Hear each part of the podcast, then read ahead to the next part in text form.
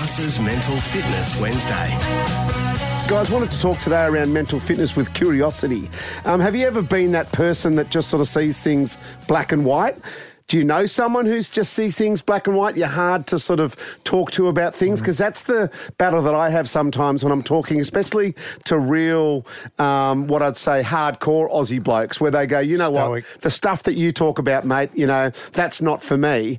And I just sort of say, well, that sort of attitude of being super stoic, and it doesn't mean we burst into tears every five minutes or have a deep and meaningful conversation, but having enough curiosity to think that there might be a different way of doing things. And that's really what I'm asking everyone to do when you think about building your mental fitness is actually realizing there might be a different way of doing things. Doesn't have to throw the, everything out with the bathwater.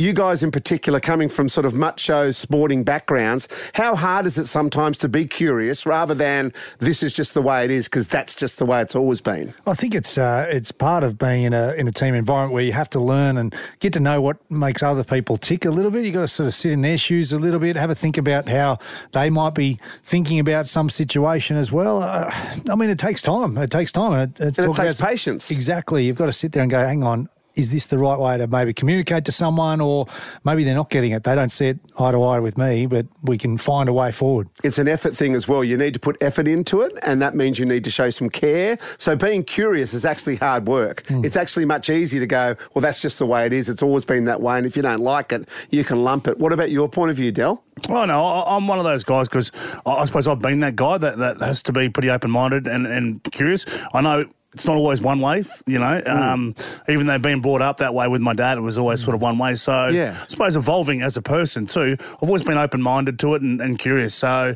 even in a team situation, because in a team situation, you know, I was always that guy who was, you know, I don't know everyone's got to like me and, and like what I do. So you know, but but I'd bounce around everyone, you know. Yeah. Well, that's the thing is that you're actually people that we love, and we do we do hero hardship um, Highlight. and highlight um, uh, podcasts, and nearly every person that's had a hero, it's been their father.